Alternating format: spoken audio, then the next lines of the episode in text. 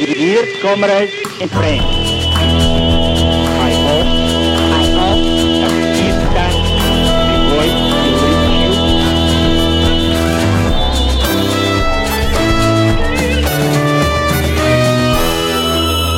You're listening to Red Flag Radio.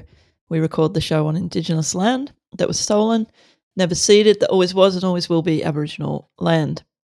We're a revolutionary socialist podcast, and if you haven't listened to us before, I highly recommend checking out our growing uh, catalogue of previous episodes. There's something almost there for everyone. And if you have suggestions about what you'd like to hear on Red Flag Radio, you can um, post them if you're seeing this on Facebook under the post for this episode, um, or you can. Um, I think I have an email address somewhere. I'll put it in the comments for this episode so that you can find it. I did set that up at the beginning, but we could do with some feedback and suggestions at any time. Welcome. Um, so this episode, I wasn't quite sure what the title uh, was going to be. So it's sort of partly I did a slash in the middle of the original proposal, which was what to expect slash fighting an ALP government. Um, so a Labor Party government that's just been elected here in Australia. And what that means, it's been nine years since the last Labor government. Um, obviously, they're seen as a social democratic party. And I wanted to talk about that from a revolutionary um, socialist perspective. Um, and I've got two very capable guests who have lived through and been socialist activists through previous Labor governments here in Australia in a couple of different places. So um, we have Liz Walsh, who's in Melbourne with us, who uh, is also involved in the Victorian Socialist Campaign. There'll be more about that coming up soon. And Josh Lees, who's a socialist activist, revolutionary in um, based in Sydney at the moment. So, Liz, and you've also been on the podcast before. Welcome back. Thanks for having me. I wanted to just start with this sense, and I feel like it's fading a bit, but I definitely felt it, and I probably, if I am honest, had a bit of it myself.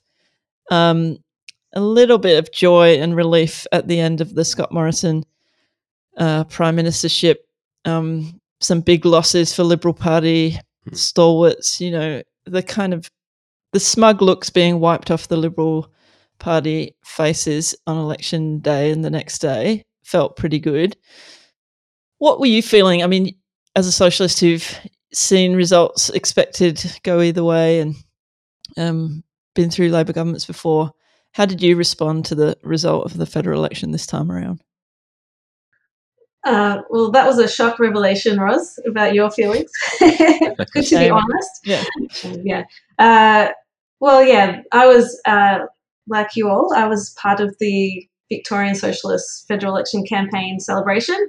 And we were all happy to see uh, the Liberal Party booted from office, that the, you know, the loyal servants of big business uh, had a bad day. That's always a nice feeling and good to see uh, and others lose their seat, you know, be close to tears and so on.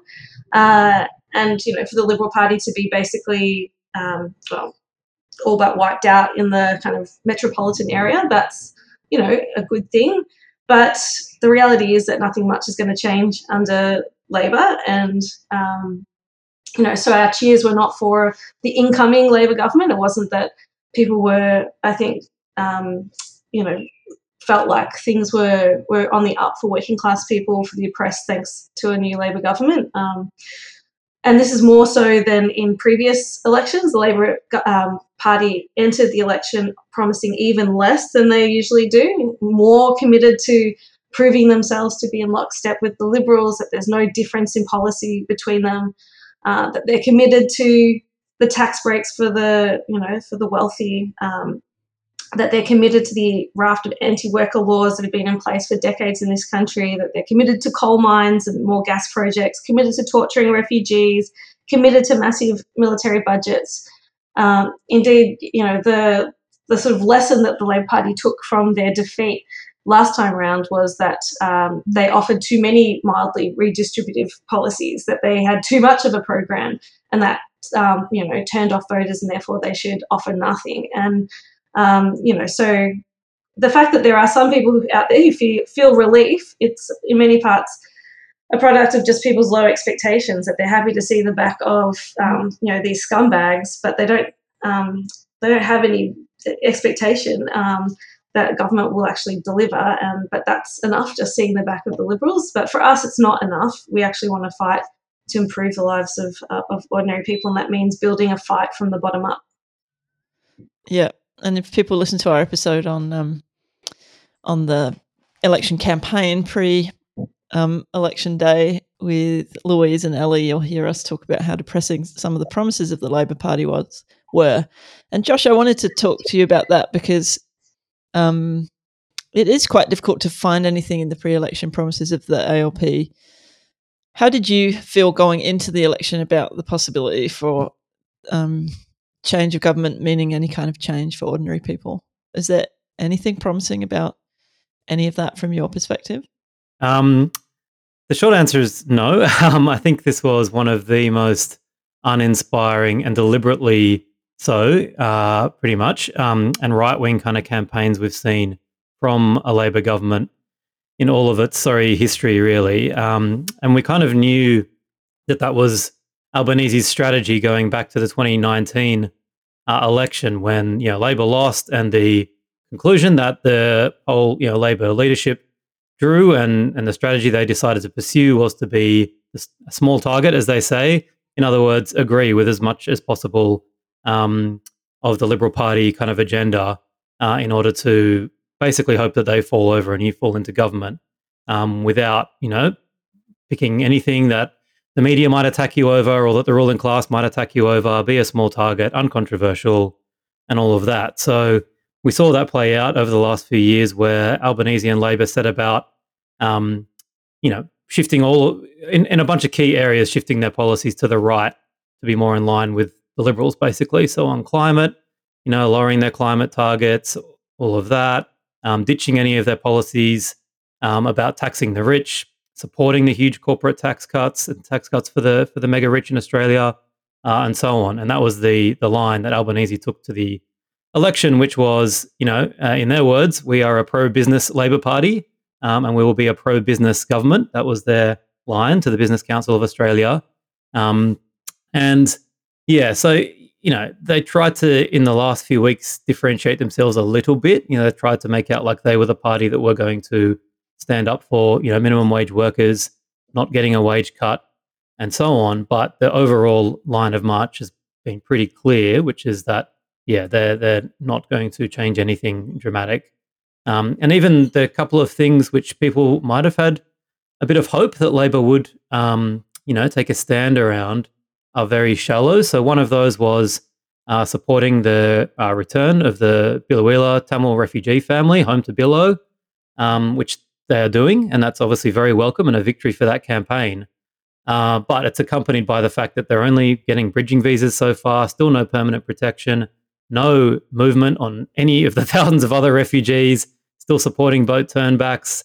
Um, so in lockstep, still with all of the same policies, just making one perhaps minor exception um, and even on the minimum wage, uh, we're seeing now, you know, very mealy mouth kind of stuff from Labor. So they've said that they don't support a wage cut for, or not much of a wage cut anyway, for workers on the, the lowest minimum wage. But for anyone who's even slightly above that, they're not doing anything um, to fight for those workers uh, maintaining wages with the you know spiraling uh, inflation and all the rest of it. So, yeah, yeah, Liz, what about your um, thoughts on the indications that the ALP and government so far have given through their actions or inactions? Well, yeah, as um, Josh referred to the sort of their refugee policy, um, their one of their first actions um, was actually to turn back a refugee boat coming from Sri Lanka um, carrying Tamil refugees who, you know, continue to face uh, a life of danger, of, of, persecution, of their lands being occupied by the Sri Lankan military, disappearances, and so on. Um, you know, so absolutely criminal that the Labor government, one of its first acts um, was to, to turn around a boat um, and hand them back uh, to their oppressors. So, you know, again, um, we know that uh, Labor in power uh, you know, mean continuing torturing refugees. That the last Labor government took refugee policy to new racist steps, um, reopening Manus and Nauru, uh, deporting thousands and thousands of Tamils back to danger. So, um, yeah, and of course, uh, you know, the new commitment over the last couple of years of boat turnbacks, um, you know, the Labor government uh, have just shown that they're just as prepared to use the military to do that. Uh, yeah, and on the question of the you know massive cost of living crisis, the spiraling inflation, which really is a class war on working class people, as our um, you know wages continue to you know to go down and down to to have less purchasing power. Um, you know, all of the workers, as, as, Josh said, you know, who are not on the lowest um, rates uh, are going to get nothing from this government unless we fight for it. Um, and you know, you can see the state Labor governments in power. You know, in Victoria, we have a 1.5 uh, percent wage cap for public uh, sector workers. Um, so, you know, what will the what will the federal Labor government do for federal uh, public sector workers? There's no commitment at all to um, to uh, allow their wages to at least keep up with inflation, let alone get ahead. And of course, we've got to remember the the 5.1 percent submission that the Labor government has put into the Fair Work Commission is just a submission. Um, you know, that whether that happens or not is another matter.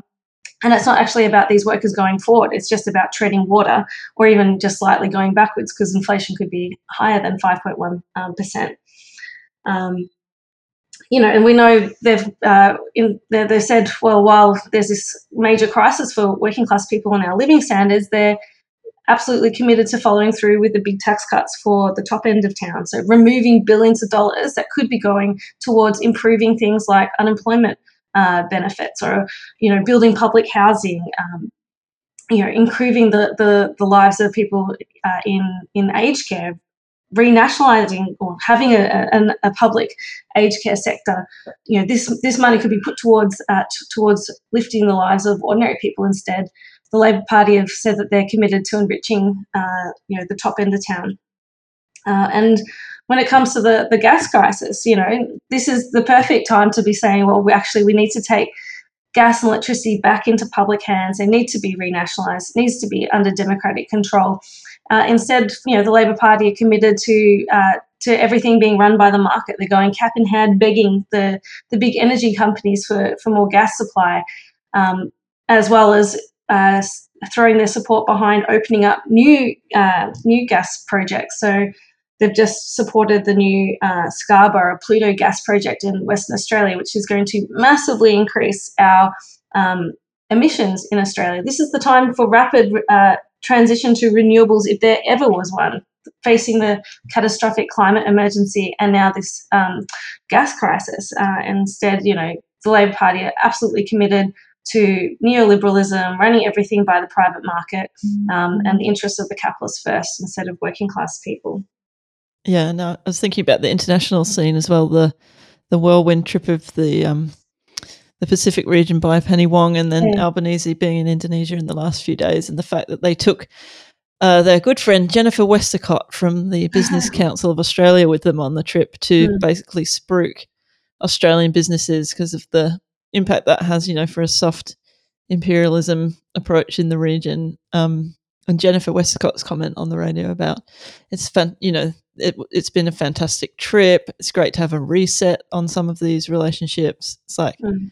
Literally no different for business. In fact, a lot of the business commentary around the new government is it looks like it's going to be better for profit making potentially. And course, and you know, Penny Wong has also been following in, you know, Dutton's footsteps beating yeah. the war drums about China as well. That you know the whole point of the Pacific tour is to um, to talk about the threatening security uh, situation, supposedly mm. with the growth of you know Chinese power in the region, and that the main aim of Australian foreign policy is about um, combating the rise of China, and that means also backing massive military budgets as well. So, you know, under the Liberal government, the military is just um, increase, increase, increase, and the Labor Party are 100% behind that. And in fact, when they were criticised, uh, you know, and it was said that they weren't sufficiently in support of military spending, they said, "Hang on a second, under previous Labor governments." Military spending as a proportion of GDP has been higher than even the Liberals. Mm. Um, mm. so you know we'll see no no change on that front. You know in terms of Australian imperialism and its hawkish stance um, towards China. Yeah, just because it's um, wearing a different um, outfit. it doesn't really make any difference. If they talk about we, the Pacific family, instead of Mm. they, the Pacific family, Mm. it's really all the same thing. Um, but people are like, oh, that's nice, Penny Wong. Our comrades across the world.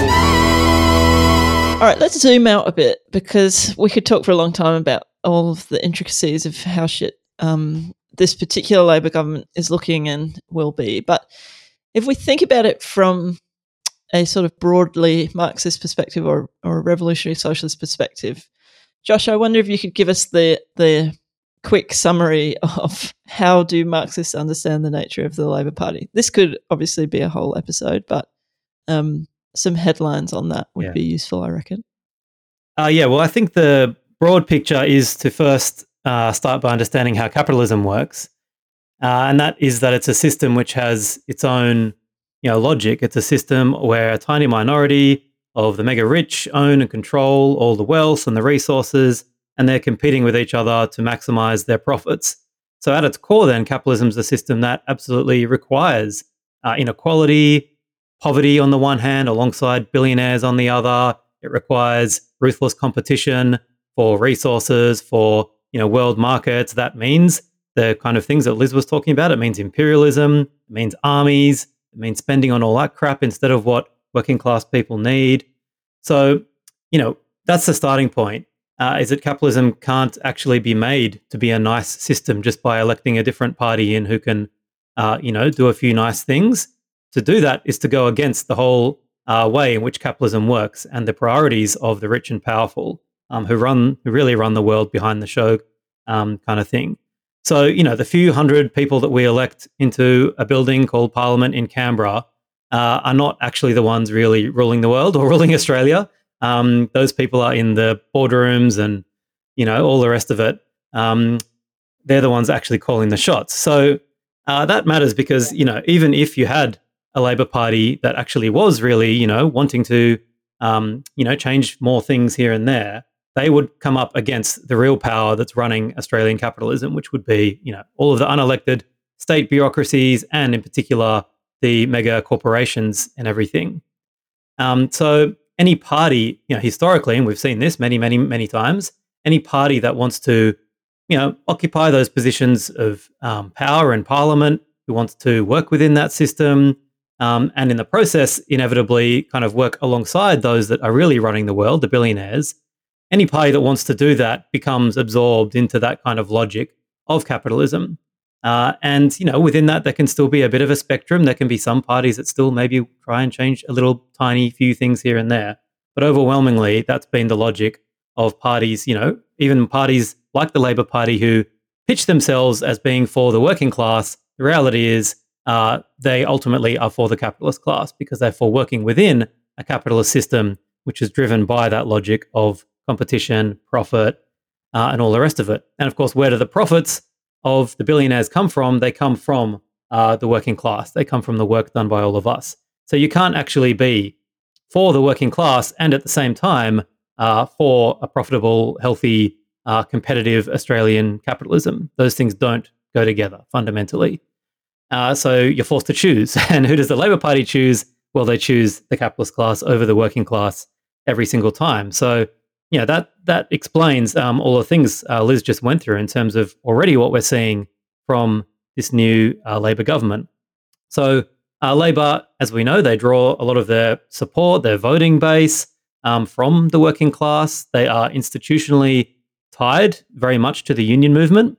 If you were to look at the Labor politicians in Parliament, many of them built their careers as union officials or kind of lawyers or various um, you know bureaucrats around the union movement.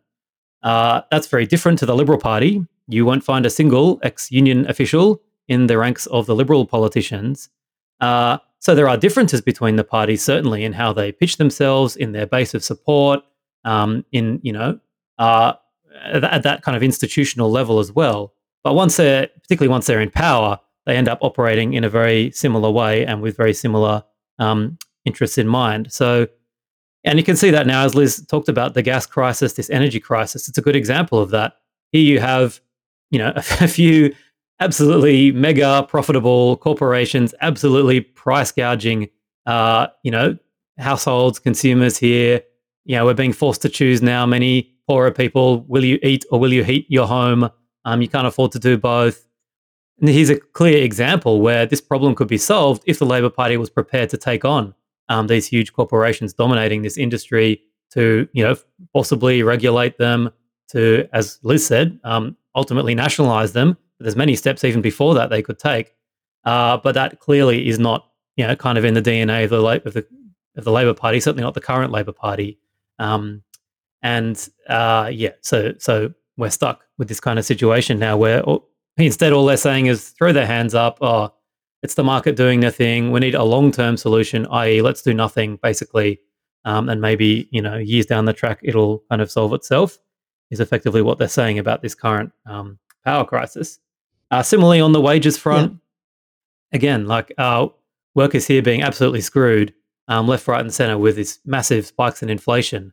Uh, and again, Labor doesn't want to consistently fight for workers' wages because that would eat into the profits um, of the corporations who they want to keep on side and want to keep profitable and competitive because that's what a successful Australian capitalism means. Yep, and I think it's um one of those contradictions of capitalism is that people can see the system not working. They predicted the gas crisis. They could see that um, you know everyone talking about potential long term solutions was not actually doing anything, and so it, these kind of crises mm. emerge, and it's thoroughly predictable because of the competitive nature of the system and the market driven priorities and then people get confused about why a party like the ALP couldn't have done anything about it in previous terms or um, could do anything about it now, refuses to. Liz, hmm. let's talk about some of the historical examples as well of of, um, of the ALP and government. So you've been an active socialist, obviously, um, through some of those, and some potentially more promising uh, ALP governments than the current one. Can you give us some of the lessons from from those experiences? Mm. Yeah, well, I mean, Kevin I guess, 07? Kevin, yeah, in terms of enthusiasm for an incoming Labor government, there was greater enthusiasm for Kevin 07, for Kevin Rudd. Um, even Which though, is hard to believe now, but it was real. Yeah, yeah this um, you know boring bureaucrat. Um, there's no connection to the Labor movement whatsoever. Uh, and yet, yeah, there was sort of um, hope that things would be different after the Howard um, era, and particularly around refugee rights. Um, after a long fight against Howard's um, Pacific solution policies, mandatory detention, it kind of forced the Labor Party to come to an election with a promise that detention would be a last resort which is sort of hard to believe now when you know about what the Rudd and Gillard governments meant for refugee rights. That detention was not a, a last resort, that we had the proliferation of detention centres and people being locked up for year upon year, that the people that have been we've been fighting for their freedom uh, from the uh, the Park Hotel in Carlton, um, the the refugees who were brought to the mainland under the Medevac legislation. Um, these very refugees were locked up by the Rudd government. Um, you know, they were they were told that they would never be able to be resettled in Australia thanks to the Rudd government. Is not some Liberal Party policy. It was the Rudd government that said anyone who came here by boat would never be resettled. Um, uh, I guess yeah, another sort of moment was the the um, the promise to introduce the uh, the the tax on on mining companies' super profits, the super profits mining tax, and you know that that should be utilized um, actually to they sort of talked about not really actually for ordinary people but to potentially reduce the tax burden on small business and so on um, but nonetheless you know that we're going to take some money from the ultra uh, you know rich billionaire mining corporations and put that to some other social use uh, and when there was a big campaign from the mining companies, the um, the Labor Party rolled over. They got rid of um, Rudd. They installed Gillard, and one of her first um, things that she did was to promise to scrap um, their plan to introduce any tax, like increased taxation on mining companies, which I think is a real uh, example of the nature of the Labor Party. That when push comes to, to shove, when they're under pressure, uh, they will roll over and capitulate to the interests of the rich and powerful, to the corporate elite. They're committed to running uh, the Australian capitalism in their interests, as Josh explained. And so if they're under pressure, which they will be with this new incoming uh, Albanese government, that you know they're under immense pressure. The, there's really rocky economic situation, global economic chaos, you know, inflation globally, uh, supply chain uh, disruptions thanks to COVID, you know, the Ukraine war, and so on. And so, you know, given that environment, we know that the Labor uh, government, under that sort of pressure from the ruling class, will will probably introduce austerity. We'll talk about how we need to get uh, the budget back into the black. That uh, we can't deal with all of this deficit. That means cutting funding to social services that workers and the poor depend upon. So, uh, so I think you know that moment of rolling over is a perfect example of you know what um, what the Labor government will do under pressure and whose interests they'll serve.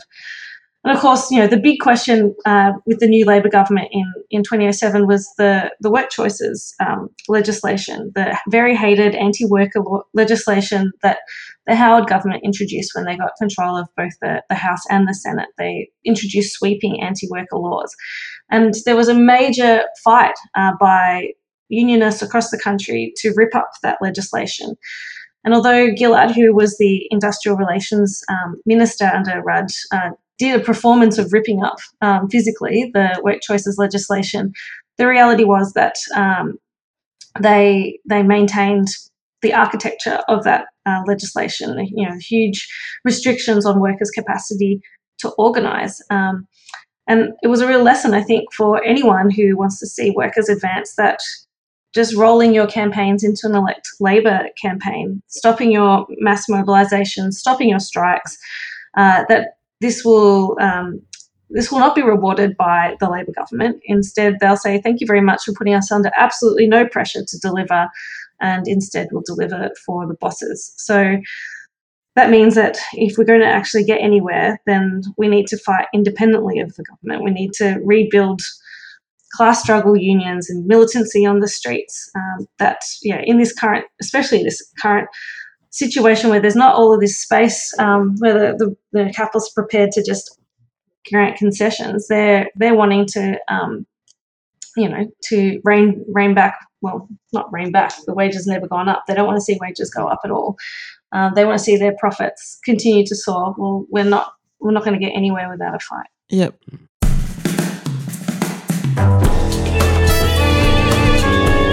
The way of the revolution Okay, a couple of last questions because I reckon there might be some people thinking there's a slightly different situation because of the success of the Greens in the federal election. So, Josh, I just wanted you to address that one because it could be that people think, well, yeah, we don't trust the ALP, but is there hope in the fact that with the Greens' new members in the lower house, the senators, and so on, that they could um, do what they promised to do uh, as um, operating some sort of balance of power to push the ALP to the left, and therefore, actually, we could be wrong about our projections here. Well, I think firstly, um, there you know we should take some hope from the bigger vote that the Greens got in a lot of seats around the country, um, because you know not all, but a you know a chunk of those people are voting, trying to find and vote for something and support for something that is more left wing than the Labor Party. Um, you know, so they're voting for, and obviously the Greens' policies on pretty much all issues were to the left of the Labor Party. You know, the policies that were more in favour of, uh, you know, workers' rights and obviously the climate, refugees, a number of issues like that. So I think it's um, a good sign for us that we see a bigger vote for the Greens. Um, in terms of uh, when it comes to what the Greens will actually be able to achieve, uh, I'm not that hopeful because for two reasons. One is that, well, firstly, just in a parliamentary sense, you know, the Labor did end up winning uh, a majority in the lower house. But even in the upper house, where the Greens will have, you know, a, a, lot of members and will have, you know, some say over what happens in the Senate.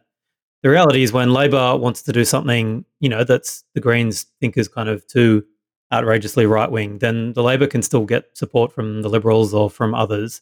um, to support um, those kinds of things.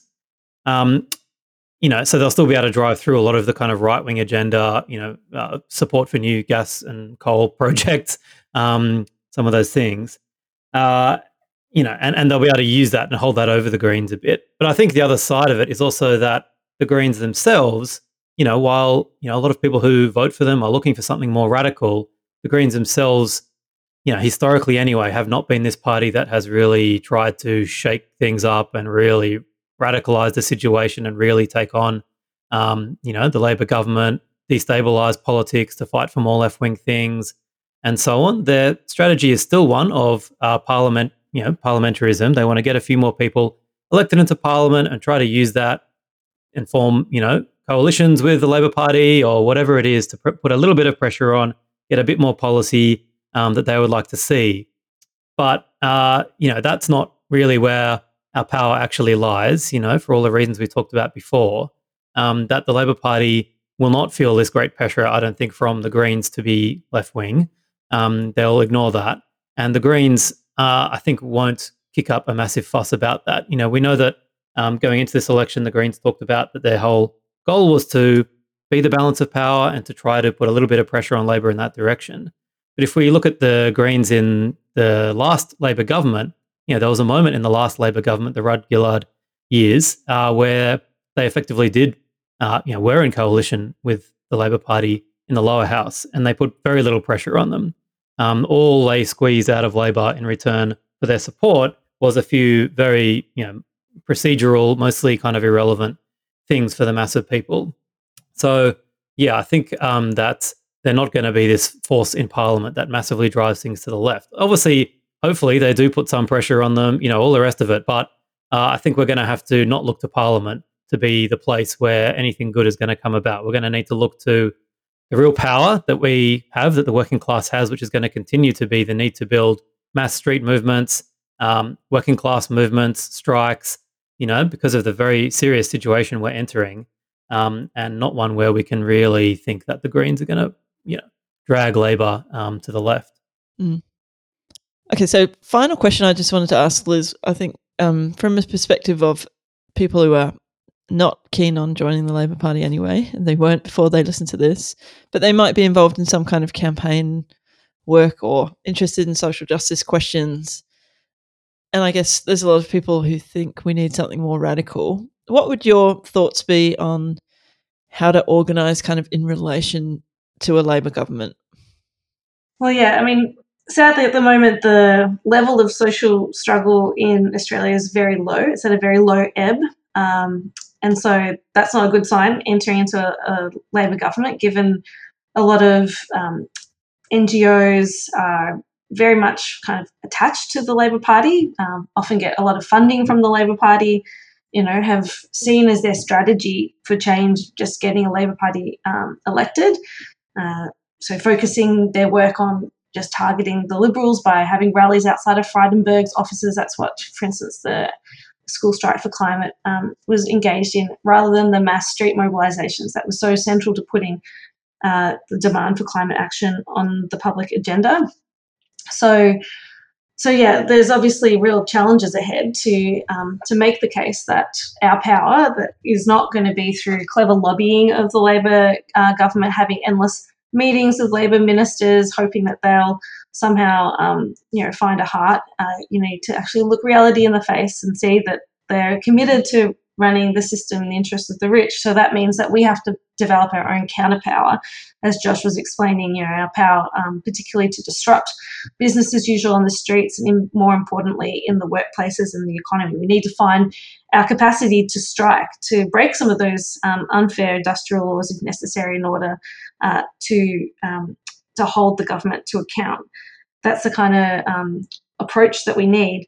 And in particular, we need to have those movements fueled by an anti capitalist politics as well um, that understands that the problems with this system, not just about this or that politician, it's not just a question of getting rid of Frydenberg and we'll finally have a, you know, a treasurer that will actually uh, care about working class living conditions. Um, instead, yeah, that the system is all about profits coming first. We need to fight for a politics that's about working class interests coming first. That the wealth that we generate should be held um, in common. That should be democratically controlled. Our wealth. We should be able to democratically decide how it's, you know, how it's produced, where it's distributed, uh, and so on. And I think building an anti-capitalist response, a political response to the status quo, is so important given most of the discontent with the major parties, which we saw with this last federal election. You know, uh, some of the uh, lowest votes for both of the major parties on record.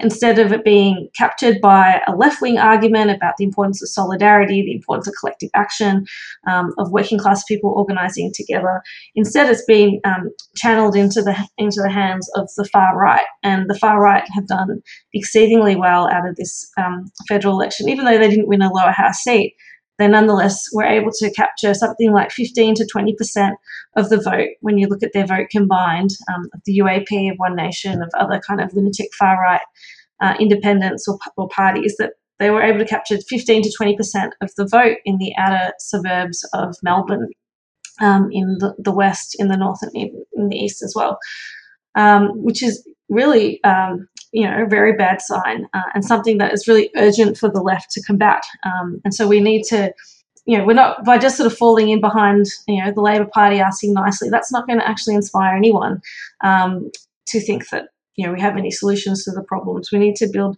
um, a radical left solution, and part of that is getting behind the Victorian Socialist Project.